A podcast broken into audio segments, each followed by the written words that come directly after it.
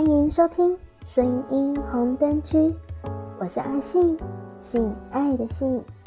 今天的单元是性该知道的事。阿信今天想要跟你们聊聊关于适当自慰这件事的好处哦。如果一发不可收拾，那就来两发。自慰对多数的男性而言，就像是人生必做清单一样，一阵子不打就觉得浑身不对劲。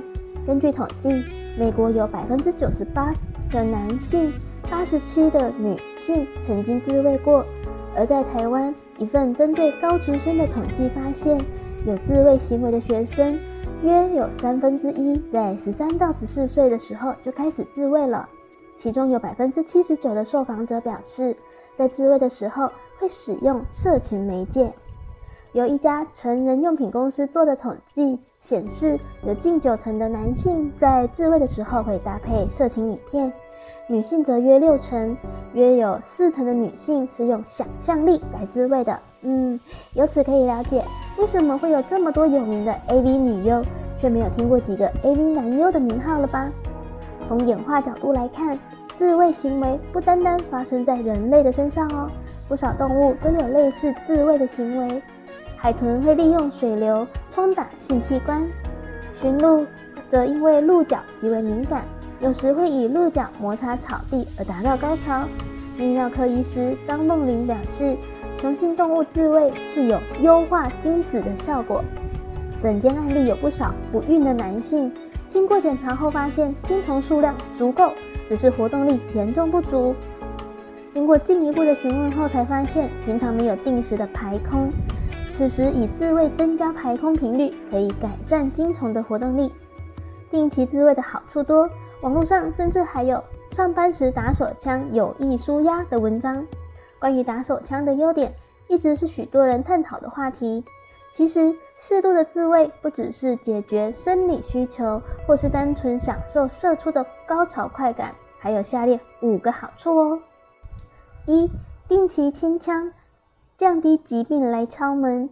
射护腺癌是男性容易罹患的恶性肿瘤之一，但在美国哈佛大学曾经发表的研究中，每个月射精超过二十一次，可以将容易累积致病毒素的泌尿生殖道借由定期的清腔将其排出，降低罹癌的风险。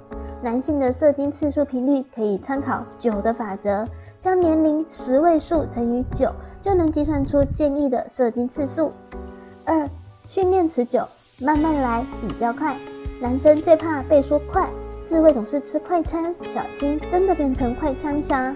平时的持久控制训练，让英雄可以更有用武之地。自卫时，在即将发射的边缘停下或降低刺激强度，稍微冷却欲火后，反复二到四次后再射出，可以让射精时有更极致的快感体验。而且偶尔的射精训练，可以在提枪上阵的时候延长射精的时间。三、高潮不断，开发未知新领域，探索敏感地带，揭开未知新领域。男性阴茎的敏感地带可以分为在尿道开口处的马眼、阴茎龟头下缘外圈的冠状沟、位于龟头下方连接龟头与包皮的背部系带，在睾丸与肛门中间的会阴部等等。在自慰的时候，可以用不同的手势或姿势转换，更加认识自己的身体，找寻最有感觉的地带。在和伴侣性爱时，可以借由刺激敏感点，更容易达到高潮。四、精神百倍，比咖啡还提神。在性兴奋和射精的时候，大脑会释放出能够舒缓压力与感到愉悦的多巴胺及催产素。无论是在男性睾固酮分泌旺盛的早上。双手一握的晨勃释放，宣泄完后不必咖啡提神，就能有效增加工作效率，神清气爽一整天。睡前抠也是不少男性的助眠帮手。经过一整天的疲劳轰炸，睡前来一发，让精神好放松。加上射精后身体容易感到疲倦，激情过后倒头大睡，就能一夜好眠哦。五、道具辅助，新鲜感加倍。没有另一半没关系，还有飞机杯陪你，暂时和左右手分手，让自慰道具带你体验不同以往的新鲜感。随着自身喜好的自由搓揉、抚摸、旋转，柔软细致的贴合感，让紧密的包覆带你享受全新的刺激快感。打手枪是一件很正常的事啦，不需要认为自慰是一种可耻啊不道德的行为。适量的自慰对身体是健康的生理发泄，在纵欲或正常之间的次数，可以在自慰后的隔天确认精神的状态与晨勃现象是否正常。若一觉醒来身体仍然处于疲累的状态，或者连续几天无法晨勃，就表示可能自慰过量哦，需要适度的减少次数，让身体好好休息。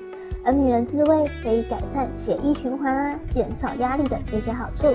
采取自慰的好处是可以预防怀孕以及罹患性传染疾病的可能性。在现今时代，像男人一样，女人也自慰哦，这也不是什么需要遮遮掩掩的害羞话题了。每星期女人自慰次数要多少呢？每个人的性需求都不同，因此这个问题并没有正确答案。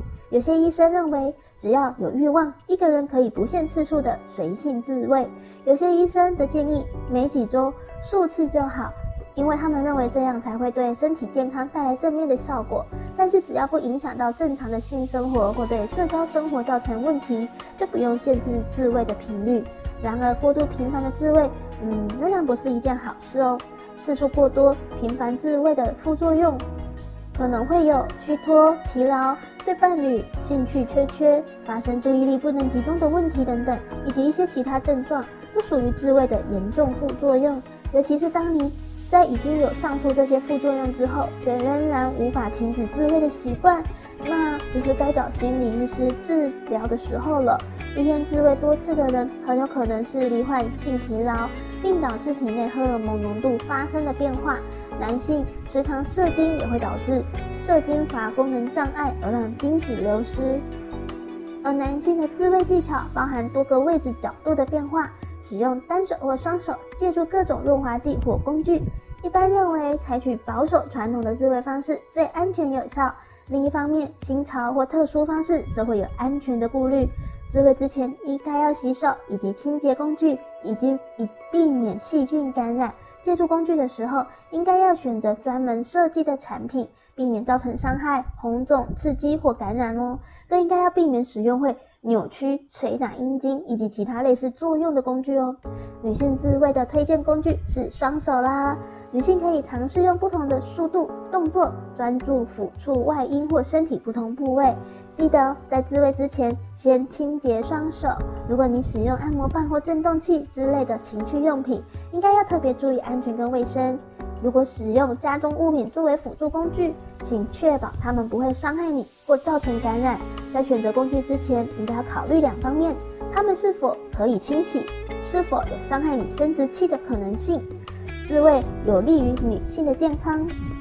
女性在自慰的时候，体内的血液循环会增加，进而释放脑内啡，使身体感觉到愉快，并减少压力以及缓解抽筋。也有许多女性将自慰视为一种天然的止痛药，她们会透过自慰来改善经前症候群的某一些症状，例如易怒啊、头痛。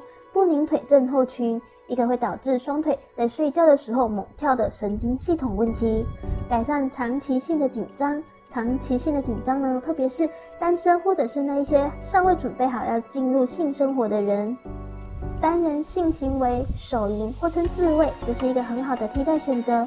女生自慰可以更了解自己。会给女性带来性交时的舒适感，以及性爱后充满自信的感觉。不管对单身女性或是有伴侣的女性都是如此。通常会有自慰行为的女性，也会比害怕自慰的女性更了解自己的身体。自慰可以改善女性的性生活，女生知道要怎么样让自己更舒服，让她们在性交时更有主控权。自慰对难以达到性高潮的女性也是一个不错的选择，在闲暇之余，对自己尝试各种类型的抚触、摸揉，可以帮助你了解怎样才能够更轻易地达到高潮，解决更年期后的性生活问题。